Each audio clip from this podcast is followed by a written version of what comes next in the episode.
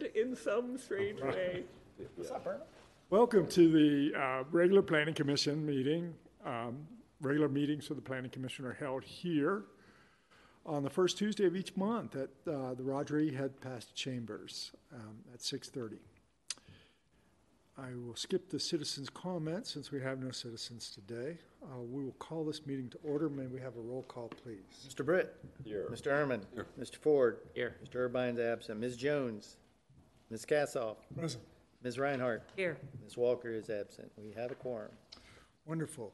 Uh, The first, ele- uh, first element on our agenda is the consent agenda. We have two items. One is which the- is the approval of the Planning Commission minutes from November 9th.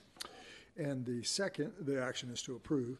And the second is CUP 23-4, conditional use permit for multi-family residential use on the ground floor in the G- uh, GC General Commercial Zoning District on 3.94 acres of an 8.44 acre parcel at 203 Country Club Drive uh, by Balzer and Associates for the diversified investors. And the action there is to cancel the December 5th, 2000 uh, 2023 public hearing and reschedule for January 2nd. Do we have a motion? I move approval of the consent agenda as presented. Second? All those in favor? Aye. Move on to public hearings. The uh, public hearing tonight is CUP 23-4, which is a conditional use permit for multifamily residential use on the ground floor, general commercial zoning district uh, of 3.94 acres of an 8.44 acre parcel at 203 Country Club Drive. And that public hearing is canceled and was addressed in the consent agenda. With that, we'll move on to citizen comment.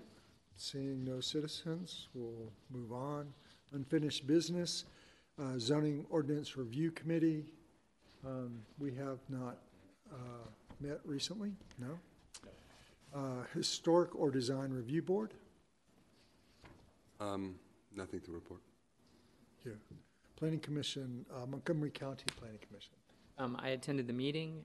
They had scheduled three public hearings. Of interest was, for those of us that have been on the planning commission for a while, it was a, uh, a special use permit uh, for uh, the May Apple School. We, we several years ago granted them a CUP to operate in the Friends Meeting House on, on um, uh, Mount Tabor. Uh, They had arrived there because their, their facility out in Newport was threatened by the pipeline, and they didn't feel safe, so they, they came to Blacksburg. They were able to purchase a piece of property out uh, near Thomas Lane and Old Fort Road, so they were, um, were uh, going through the process to get permission to move out there and have their property. So it did pass the um, Planning Commission, Uh, not unanimously, but it did pass, and it'll move on. Then there were two, um, uh, or there was another SUP about a, a rubble, a inner rubble landfill, which passed. And then the big, the big main event there was supposed to be both a um, redoing of the uh, Montgomery County ordinance uh, in regarding uh, s- uh, solar, uh, both commercial and, and industrial. Um, there was a mix-up on the public notice postings, and so uh, they weren't able to hold the hearing. They just had another informational meeting, provided information, and took public input. And that's Is all. that in Shawsville? Is that the one in Shawsville? Um, you know, I haven't I haven't followed it close enough to, but I assume so. I think there's only one currently. Um, so, oh, and then the other big news item is that it appears that very soon Montgomery County will start uh, televising, streaming their uh, public hearing or their planning commission public hearings. So um, in the future, Maybe by January 2024? Hopefully. Curious. Just hopefully. I almost felt like it might be December the way they spoke. So sometime soon we can watch it without having to drive over to uh, Christiansburg. That's all I have. Thank you. I was, I was there for that as well. And, um, It kind of struck me, there was, for, when he was talking about the um, preschool, there was 21 parking spaces on the lot. And one of the commissioners said, how many people, how many parking spaces do you need? And they said, four, three or four. So why do you have 21 parking spaces? And the county staff stood up and said, it's required. and everyone just kind of went, okay. You know, like, it's like, well, if it's required, you know, was, the whole thing was, a you know, was an exception. They were looking for an exception, but it didn't seem to be on anyone's radar that maybe we could have, make an exception for the, the, um, uh, uh, for the parking. I think it's just worth noting just for when it comes to here too, when we're dealing with things and, and staff will say, well, that's how much parking we need. I, I think maybe we can be looking at that a little more critically, not more critically, because I don't know how we've looked at it in the past, but it was kind of disappointing. They were like, oh, okay, well, that's, that's just how it is. Okay, What is that location again in, in the county, the new school location? Um, it is at the intersection of Thomas Lane. Old Fort Road and Thomas Lane. So it's over there in the Prices Fork. It's kind of Oh, okay. behind the Prices Fork area. Oh, I see, thanks. thank you guys for that discussion. Uh, Any additional items from planning commissioners? Okay, hearing none, I'll move on to new business. Chair's report, I have none. Planning director's report. I'd just add that for this public hearing item that's been canceled, we um, have been in touch with the applicant also. So for folks looking to participate in that part of the process, if you can go to the website and click on our public hearings tab, um, that's going to give you the information, the most up-to-date information on meeting dates as that moves, depending on when the applicant resubmits uh, additional information for planning commission. So we'll update the work session dates and times and the public hearing dates and times as well. Thank you. Town council report? Uh, today at the work session, uh, town council had a long and robust conversation about the downtown northwest ordinance. Um, as you recall, when we sent that forward after we reviewed it, we had a lot of caveats and concerns. Uh, one of them was the height issue. Um, and so today we had a further discussion about the height and, and kind of arrived at where we were sort of comfortable with that.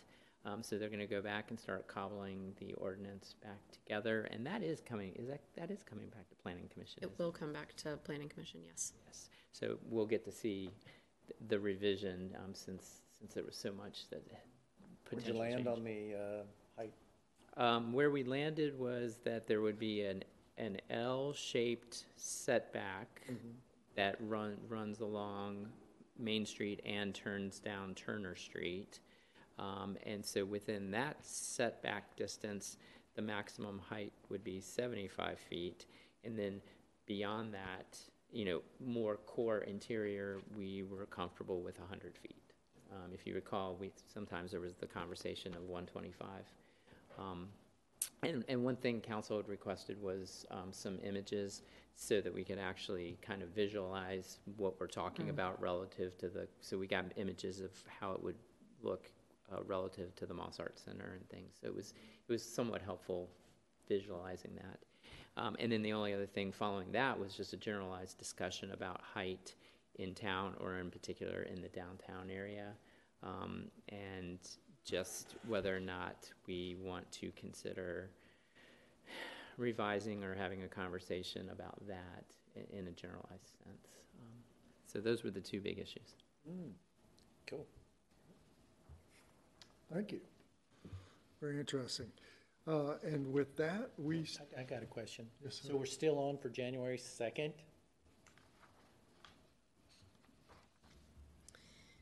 Yes. Okay. You'll have, it will likely be a consent only and will there be a work session? in January? in de- uh, Yeah, On the nineteenth. on the 19th of December. Yes. There will. You'll have um, the CIP Uh-huh. and likely small lots. Okay. But we won't hear from the applicant on the 19th. Not, not for rugby, no. Okay. Thank you. A- Any further questions? When will we hear from the rugby applicant, or do we know? I expect it will be a January work session, Okay, but we'll let you know when we're certain of that. It'll depend when they resubmit their revisions to the application. Right. thanks. Would you, oh, I thought it was, the rugby was, Got oh, postponed. no. Uh,